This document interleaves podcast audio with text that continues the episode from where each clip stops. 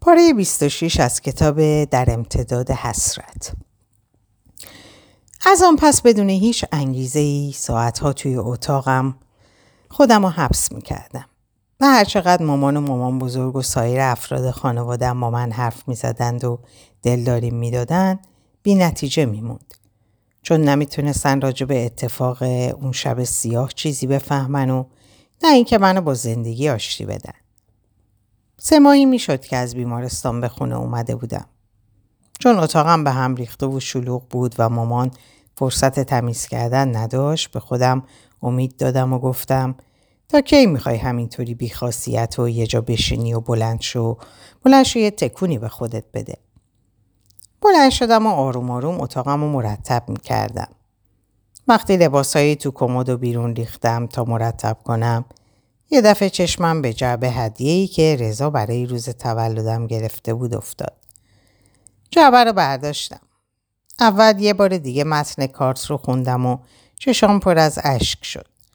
و بر خودم لعنت فرستادم که چرا ارزش جدا شدم و دل اونو آزردم. برای همین گفتم تو سزاوار بدترین شکنجه هایی.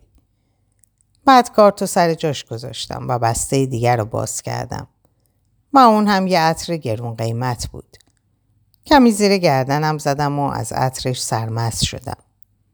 سپس سیدی, روی سیدی رو توی ضبط قرار دادم که به حرفاش گوش بدم. اول خیال کردم خودش حرف زده و برام فرستاده. وقتی روشن کردم دیدم صدای خودش نیست بلکه یک ترانه و شعره که خواننده با سوز و گداز می‌خونه. خانه خراب تو شدم به سوی من روانه شو. سجده به عشقت می‌زنم منجی جاودانه شو.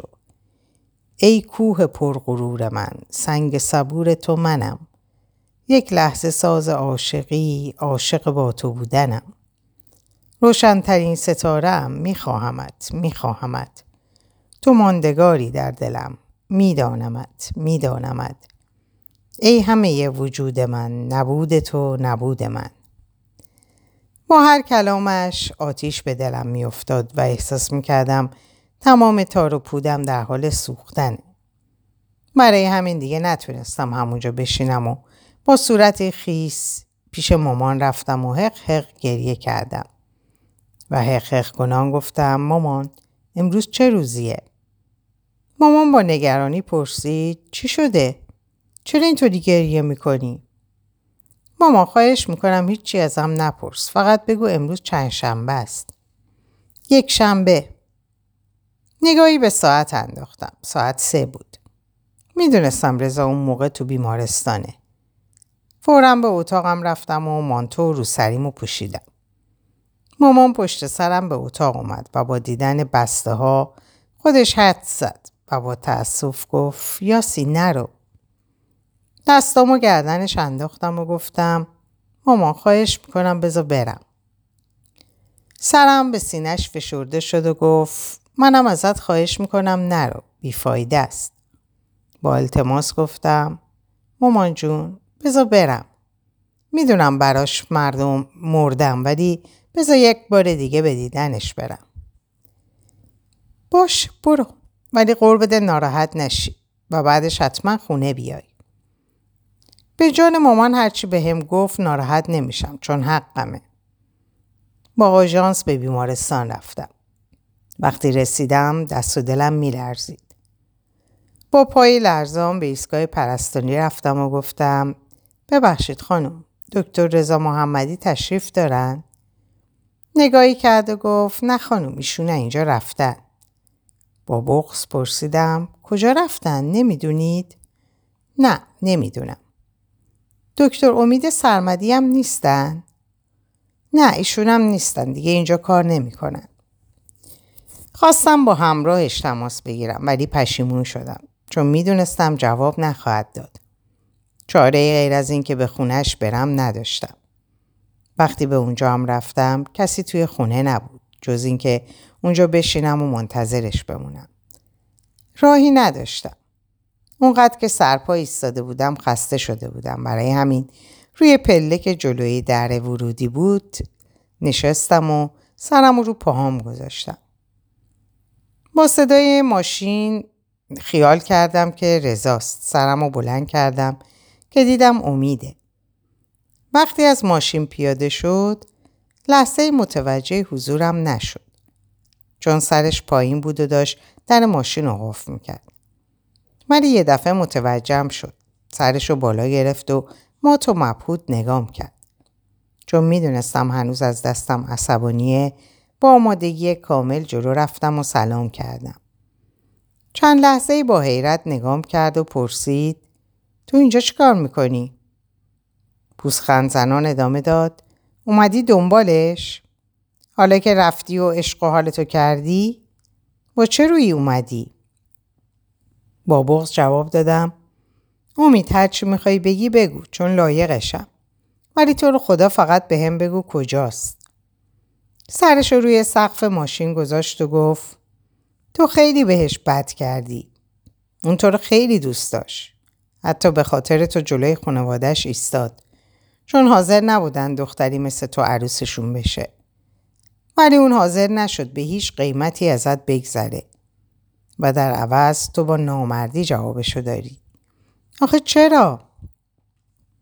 اشکامو پاک کردم و گفتم امید به خدا تاوانش هم پس دادم. فقط به این بگو رضا کجاست. می‌خوام باش حرف بزنم. سرشو بالا گرفت و متأثر نگام کرد و گفت خیلی دیر اومدی. رضا رفته. کجا مشد؟ سرشو به علامت منفی تکون داد و گفت نه لندن. از شنیدنش یه دفعه پاهام سست شد و بی اراده روی زمین نشستم و گریه کنان گفتم تو دروغ میگی.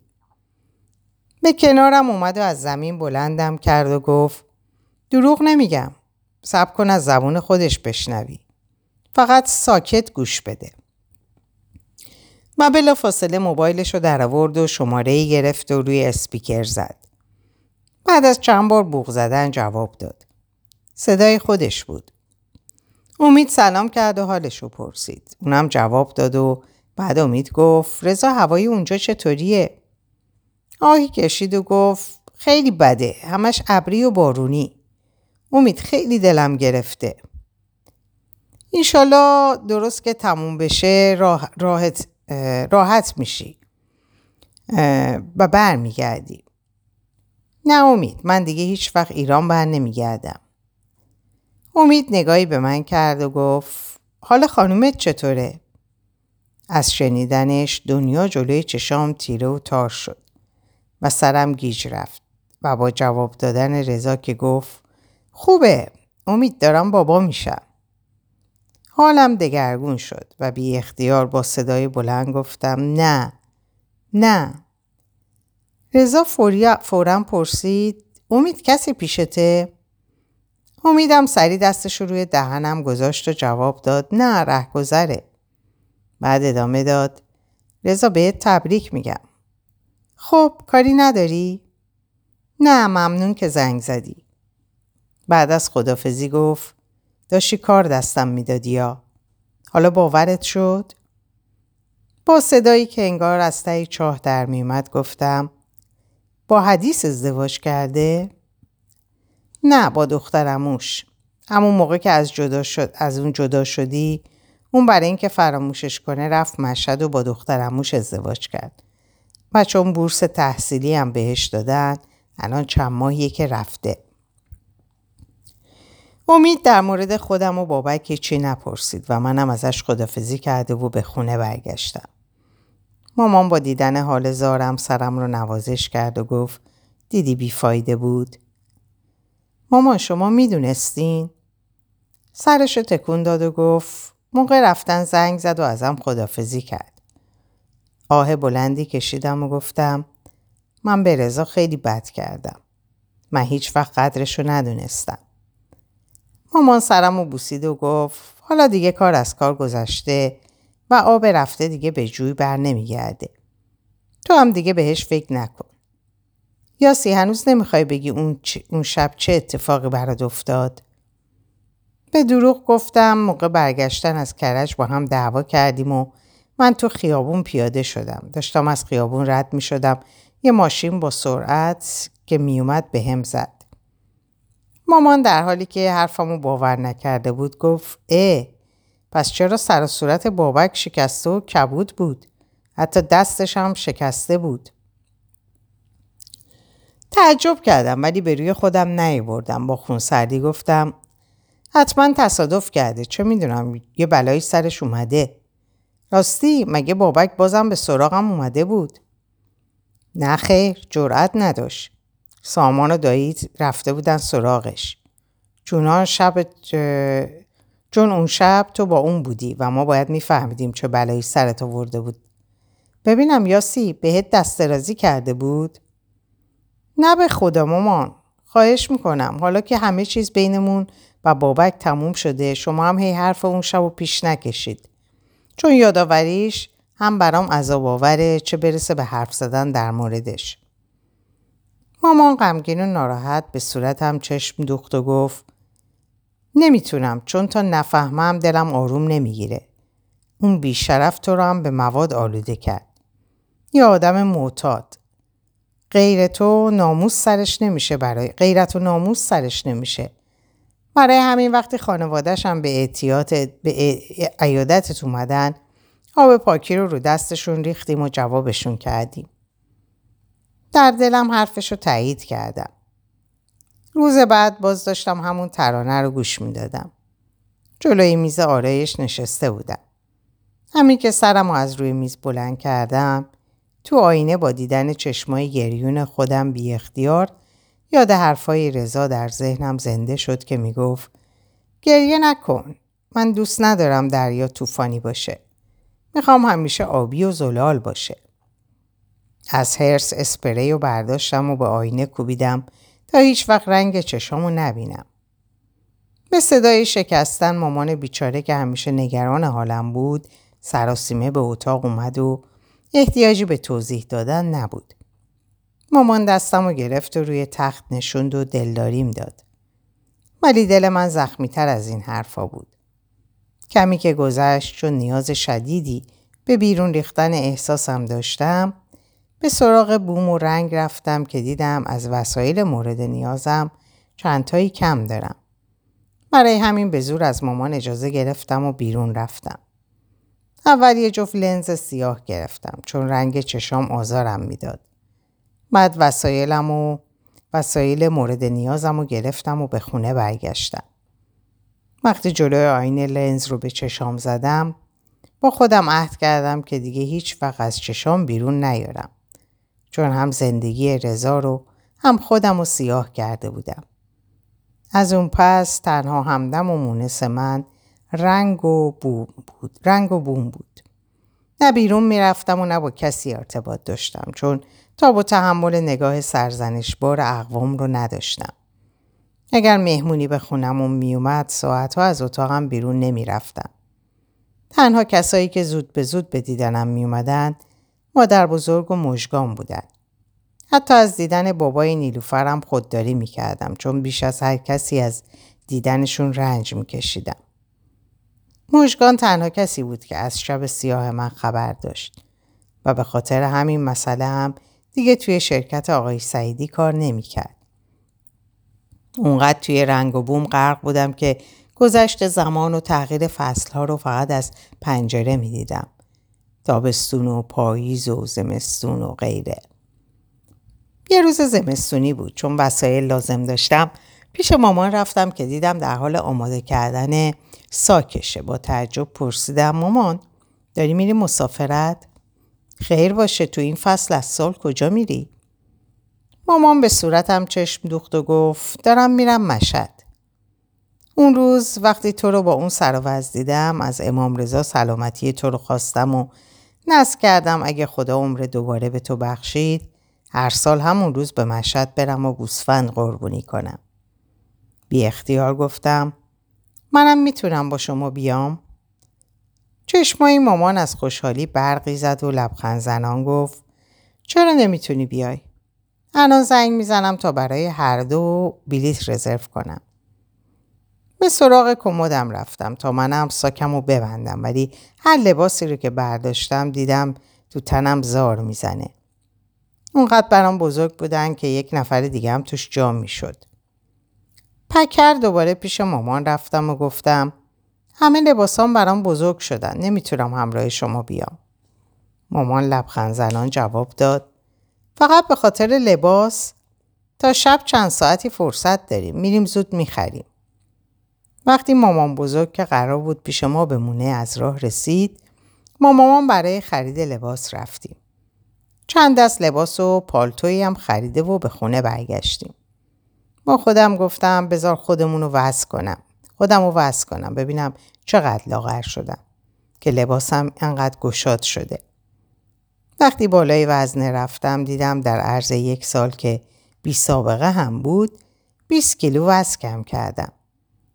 قبلا هر کاری می‌کردم لاغر نمی شدم ولی حالا بدون اینکه خودم بخوام وزن کم کرده بودم. و چون تو خونه لباس راحتی می پوشیدم متوجه این امر نشده بودم. اونقدر برای رفتن عجله و استرس داشتم که نمی‌تونستم یک جا بند بشم. احساس می‌کردم اونجا می‌تونم دوباره رضا رو ببینم. وقتی هواپیما در فرودگاه مشهد به زمین نشست ضربان قلبم تندتر شد. توی هتل زیارتی کرده و سپس روانه حرم شدیم. هرچی به حرم نزدیک می شدم قلبم تندتر می تپید. حال عجیبی داشتم. حالی که تا اون روز تجربه نکرده بودم. داخل حرم هر کاری کردم نتونستم نزدیک زریح بشم. چون خودم رو ناپاک و آلوده می دیدم و نمی‌تونستم دستایی کسیفم و به ذریع پاک بزنم. برای همین از دور نگاش کردم. اونقدر دلم سیاه و سنگ شده بود که قطر اشکی از چشمام نجوشید و فقط خیره و خیره نگاه کردم. ساعتی بعد دوباره به هتل برگشتیم. روز بعد دوباره به حرم رفتیم و من همون سر جای قبلیم نشستم و چون مامان روز قبل هر چقدر بهم اصرار کرده بود که برای زیارت همراهش داخل حرم برم فایده ای نداشت این بار هم بدون اصرار خودش به تنهایی رفت. ساعتی که گذشت مامان پیشم اومد و گفت یاسی بریم.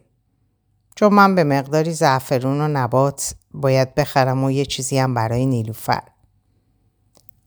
مامان خودتون برین من همینجا میشیدم. چرا بیا یه خورده آب و هوا تغییر می‌کنه. مامان مامان خواهش می‌کنم شما خودتون برید.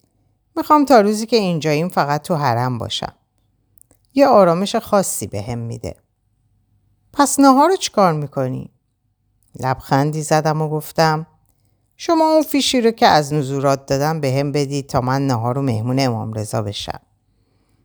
مامان قبول کرد و خودش به تنهایی برای خرید رفت. از موقعی که به دنبالم اومد تا به هتل بریم رو به مامان کردم و گفتم مامان نمیشه بلیتمون رو عوض کنیم و یه چند روز دیگه ای بمونیم؟ مامان با خوشحالی از پیشنهادم استقبال کرد و بلیتمون رو عوض کرد و برای سه روز دیگه گرفتیم.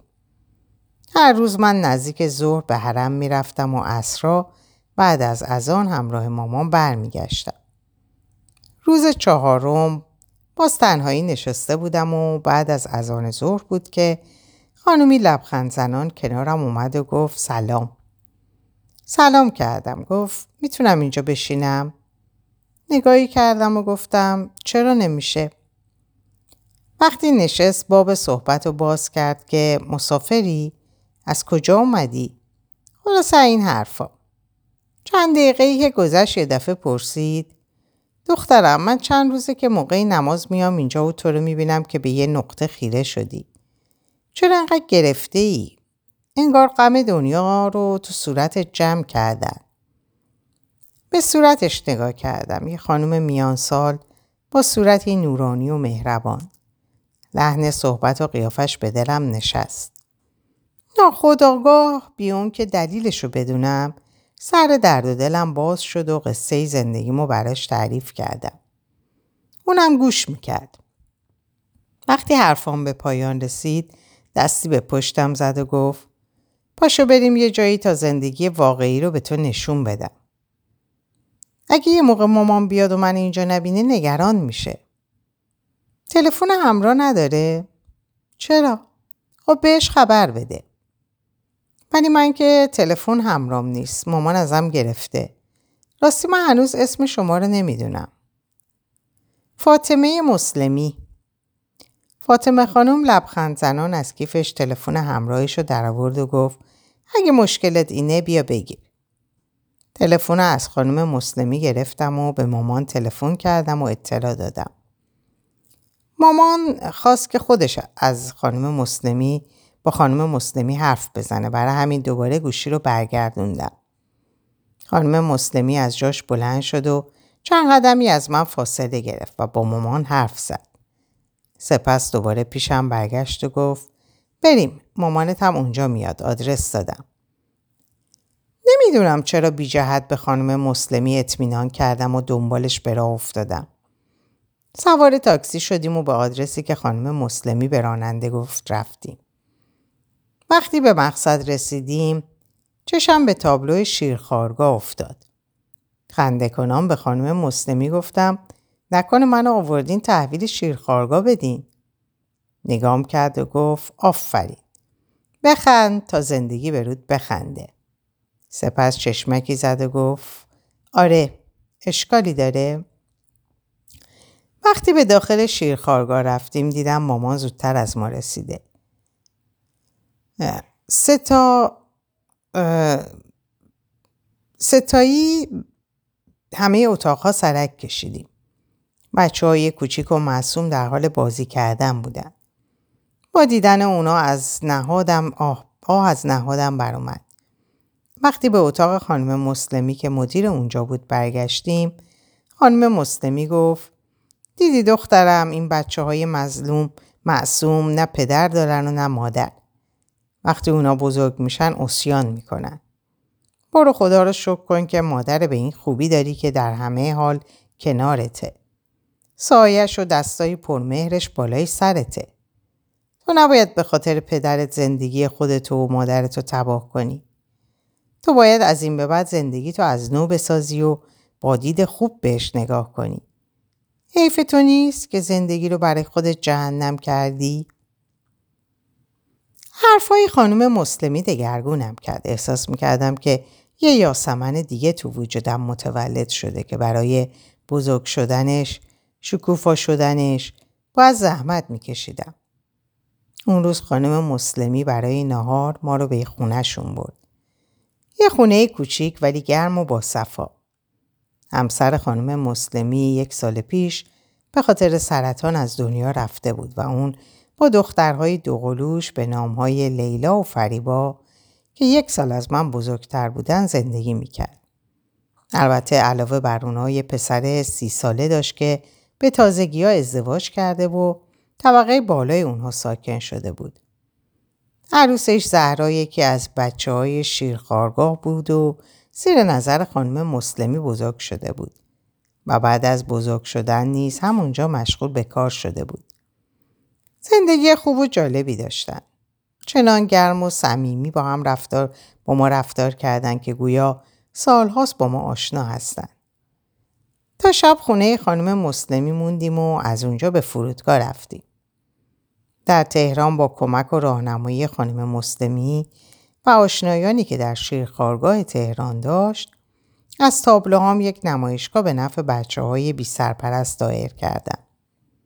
هرگز به ذهنم خطور نمی‌کرد که مردم استقبال شایانی از کارم بکنند. در عرض ده روز بیشتر تابلوهام به فروش رفت و بیشتر تابلوهام به فروش رفت و این کار برام مهیج و لذت بخش بود. طوری که به وجد اومدم و دوباره شروع کردم به نقاشی کردن. البته از احوال بچه ها غافل نبودم. اغلب روزها به شیرخارگاه می‌رفتم و کنار بچه ها ساعت ها میشستم و به اونها نقاشی و زبان یاد می‌دادم. این حرکت زندگی دوباره به من بخشید و زندگیمو دوباره به جریان انداخت. تفلکی مامان با دیدن شروع حالم تشویقم می‌کرد و من با عشق و علاقه روزا پیش بچه ها می‌رفتم و شبها تا دیر وقت بیدار میشستم و نقاشی میکشیدم. با رسیدن فصل تابستون مامان از خانم مسلمی و خانوادهش دعوت کرد تا چند روزی به تهران بیان و مهمونمون باشد. چون آشتی کردن من با زندگی رو مدیون خانم مسلمی می‌دونست. عواسط تیر ماه بود که خانم مسلمی همراه فریبا و لیلا به تهران اومدن و دو روز اول نمی‌تونستم باهاشون راحت باشم چون اونا محجبه و متدین بودن و نمی‌دونستم چطوری باهاشون رفتار کنم. ولی با گذشت زمان که با خلق و خوشون آشنا شدم دیدم اونطور که من فکر می‌کردم نبودن. چون فریبا و لیلا فقط از نامحرم پرهیز می‌کردن. نه توی خونه خیلی شیک و مرتب میگشتن و روحیه شاد و شوخی داشتن. برای همین تا نیمه های شب ستایی توی اتاق من بیدار میشستیم و می‌گفتیم و میخندیدیم. این تجربه تازه ای تو زندگیم بود. طوری که باعث حسرت و تأسفم می‌شد چرا که اگر من منم مثل اونا رفتار می‌کردم و با اون دید به زندگی نگاه می‌کردم هرگز رضا رو از خودم نمیرنجوندم و ازش جدا نمی‌شدم و برای همیشه از دست نمیدادمش. بدون استثنا هر شب موقع خواب به این مسئله میاندیشیدم و در خیال خودم زمان رو به عقب برمیگردوندم و زنی مطابق میل و خواسته رضا می شدم و چه زندگی خوب و خوشی رو در رویاهام به تصور می کشیدم. ولی افسوس که همه اینها دقایقی بیشتر دوام پیدا نمی کرد و رویایی بیش نبود و فقط آه و حسرت رو برام به جا میگذاشت و اشک رو مهمون چشمام می‌کرد. در طول یک هفته ای که اونا در خونمون مهمون بودن نه تنها بعد از یک سال خونه نشینی به هم خیلی خوش گذشته بود بلکه تغییراتی رو هم در روحی و شخصیتم احساس می‌کردم. طوری که بعد از رفتنشون احساس دلتنگی می‌کردم. در اینجا به پایان این پاره می‌رسم براتون آرزوی سلامتی ساعات و اوقات خوش و خبرهای خوش دارم خدا نگهدارتون باشه